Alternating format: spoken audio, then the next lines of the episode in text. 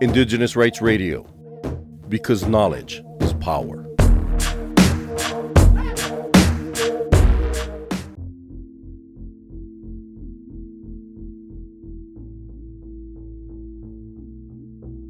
The International Day for People of African Descent commemorates the extraordinary culture and diversity of people from the motherland, and we also pay homage to the sacrifices made by Africans with regard to the development of our societies throughout time.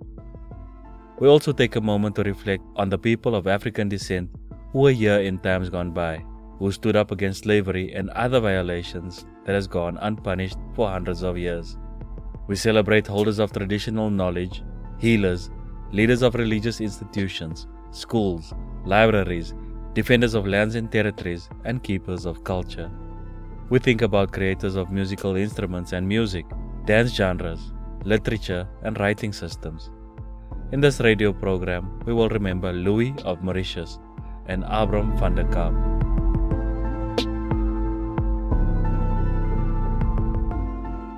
The Jay Rebellion took place at the Cape in South Africa on the 25th of October 1808, led by slaves Louis van Mauritius and Abram van der Kaap Approximately 326 slaves, including a few indentured Quena laborers and two Irish sailors, took part in the organized rebellion plotted at a Cape Waterfront Tavern and lodged from a Swartland wheat farm called Vogelgesang. The rebellion was led by a 30 year old slave named Louis van Mauritius, who was sold from a passing ship to the Kirsten family as a four year old child. It was customary to name first generation imported slaves after the place which they were from.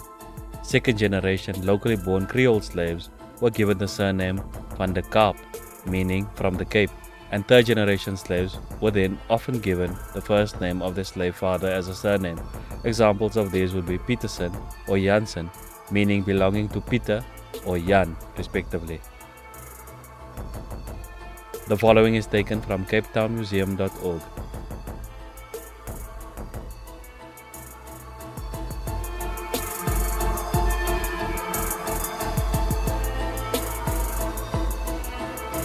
From 1652 to 1834, slavery was a formal institution in the Cape Colony and spread across South Africa as the Boers trekked to set up newly colonized territories.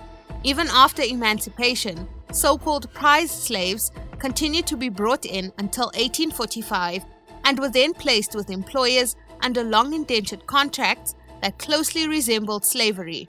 From 1652 to 1808, there were 63,000 first generation slaves brought to the Cape, and then at least another 15,000 prize slaves from 1808 to 1856. These figures do not include those many unrecorded slaves brought to the Cape, nor the thousands of indigene, Quena, and San frontier slaves and other indigene African slaves taken by Boer commandos beyond the borders of the Cape. It also does not include the thousands of enslaved persons born to successive generations of the children of the first generation slaves. The first generation slaves brought from other lands include 17,315 slaves from India, 47,150 slaves from Africa and Madagascar, and 13,545 from the Indonesian archipelago. The very last prize slaves to be brought to the Cape landed in 1890. They were the Oromo slaves from Somalia. In addition to the back breaking labor, they were subjected to the cruelest and most barbaric punishments for rebelling. The punishment throughout VOC rule in the 17th and 18th century, the period of Batavian rule, and the early years of British rule were extremely barbaric and cruel. These punishments included crucifixions, dismemberment, burning at the stake, impalement, drownings, and being crushed alive. Another favored sentence for slaves found guilty of various misdemeanors was being drawn and quartered, dragged through the streets, and mutilated before possibly being hung. SAhistory.org.za further tells the story of Louis van Mauritius and Abraham van der Kaap, The unique nature of slavery in the Cape Colony hindered many attempts at wide scale resistance on the part of Cape slaves. Instead, many slaves' attempts at resisting and deposing their enslavement was on an individual level, most often through overt attacks on property and individuals, and less often through more passive means such as working slowly, poisoning food or drink, and breaking equipment. More often than not, however, slaves opted for desertion, escaping the boundaries of the colony into the interior. When slaves did, however, attempt to organize and execute resistance on a group level, it was on many occasions short lived and quickly quashed by colonial authorities who were more often than not greater in number and equipped with stronger artillery. This was the case with the slave uprising of 27 October 1808, led by Mauritian slave tailor who went by the name of Louis. Louis had arrived at the Cape from Mauritius at a very young age and by 1808 was in his early 20s. His slave owner was the proprietor of a wine store in Cape Town, which exposed Louis and many other Cape slaves alike to the ideas and news which accompanied many sailors and soldiers passing through the Cape. Most notably, these transients brought news of revolution and war taking place in other slaveholding societies such as the Americas and the Caribbean. News surrounding the abolition of the slave trade had also crossed the oceans of the colonial world and had surely planted seeds of hope to the enslaved. It was, however, the slave uprisings taking place in Haiti 1791 to 1804 during what has since been termed the Haitian Revolution, which began to stir up ideas of revolt among Louis and his comrades. Events began when Louis met two Irishmen, James Hooper and Michael Kelly, who Louis later claimed had informed him that slavery had ended in both Europe and the Americas. Louis stated that he heard that in other countries all persons were free, and there were so many black people here who could also be free that we ought to fight our freedom. Louis and the Irishman were also joined by another six conspirators a slave called Chafta of Batavia, two other slaves, Abraham and Adonis, another Indian slave who has remained unnamed, and two Khoikhoi men. The group planned to march from the rural districts and gather as many slaves and farm laborers as possible on their way into Cape Town before seizing the Amsterdam Battery. After that, they planned to turn their weapons on the castle and attempt a peaceful negotiation to establish freedom for all slaves.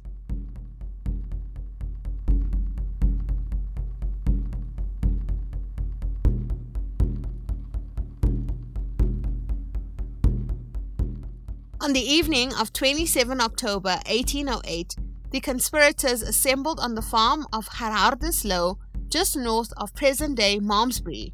With Irishmen disguised as British officers, the group managed to convince the absent farmer's wife to hand over all their slaves into the hands of the military party. They even managed to convince the farmer's wife to supply them with an evening meal and a place to rest for the night. When morning came, the group proceeded from farm to farm in the Swartland and Koeberg hinterland of the Cape and managed to successfully persuade slaves and Khoikhoi farm laborers to join in the uprising. They initially faced very little resistance and managed to gather a group of over 300 mutinous slaves and servants. Why the farmers didn't do more to resist and defend their property and families can most likely be explained by three simple factors. The sheer sight of such a massive and organized crowd would have confirmed the very worst nightmares of many European farmers in the colony at the time. The group were also well armed and would have easily overpowered any farmer making resistance almost impossible.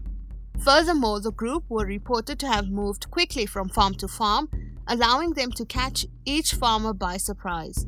Only one farmer reported to have fought back a certain Hendrik Pren.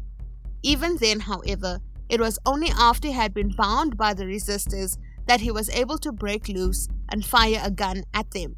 The resistors themselves were not on the whole physically violent, but instead acted with considerable moderation in comparison to similar revolts elsewhere in the world. The farmers who they had encountered on the farms were mishandled and often tied up, but no lives were lost. There is, however, an account of the severe manhandling of a farmer by the name of Adrian Lowe, who was reportedly grabbed by his hair, hit over the head and on his back with the butt of a musket, and pulled along the floor to the wagons. Property of the farmers, however, suffered the most. In most cases, the farms were completely looted of horses, arms, and ammunition.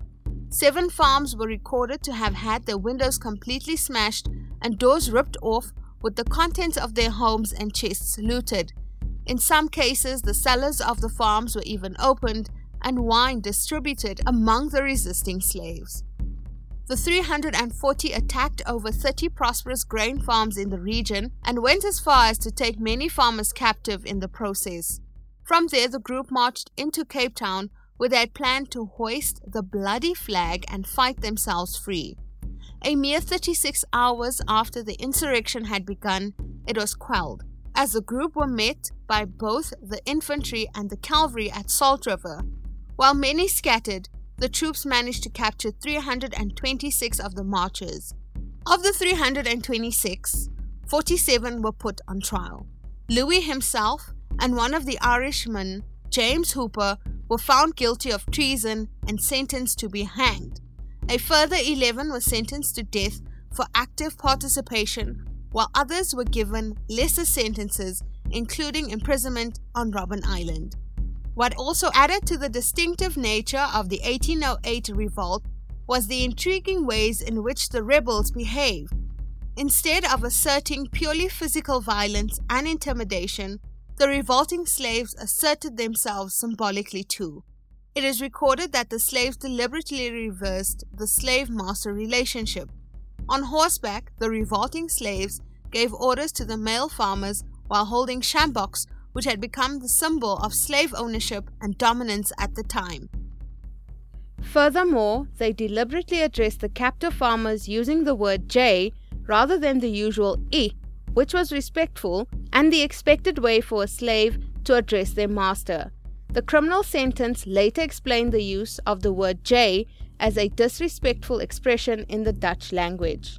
Louis went one step further, obtaining very specific clothes to wear.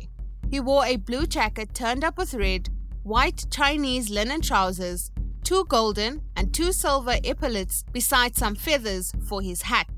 This uniform was similar to the one worn by Toussaint Louverture, slave leader of the Haitian Revolution and clearly signifies the influence that slave resistance movements elsewhere in the world had on the resisting slaves of the Cape in 1808. For 36 hours, the roles of master and slave were reversed, and the hierarchy of the Cape turned on its head.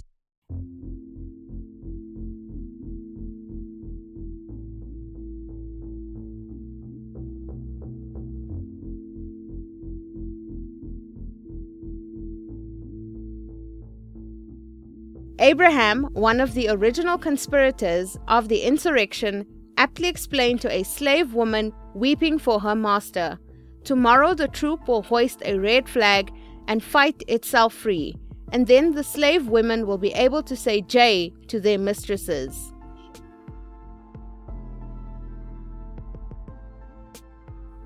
While the rebellion was short lived, its effects were most certainly felt. In the years to follow, more slaves at the Cape stood their ground and rather than deserting as they had in the past, began to demand rights within the colony. This, paired with the actions of abolitionists both far and near, eventually led to the collapse of the institution of slavery in the 1830s. For more on the rights of indigenous peoples, visit cs.org and follow Cultural Survival on Facebook and Twitter.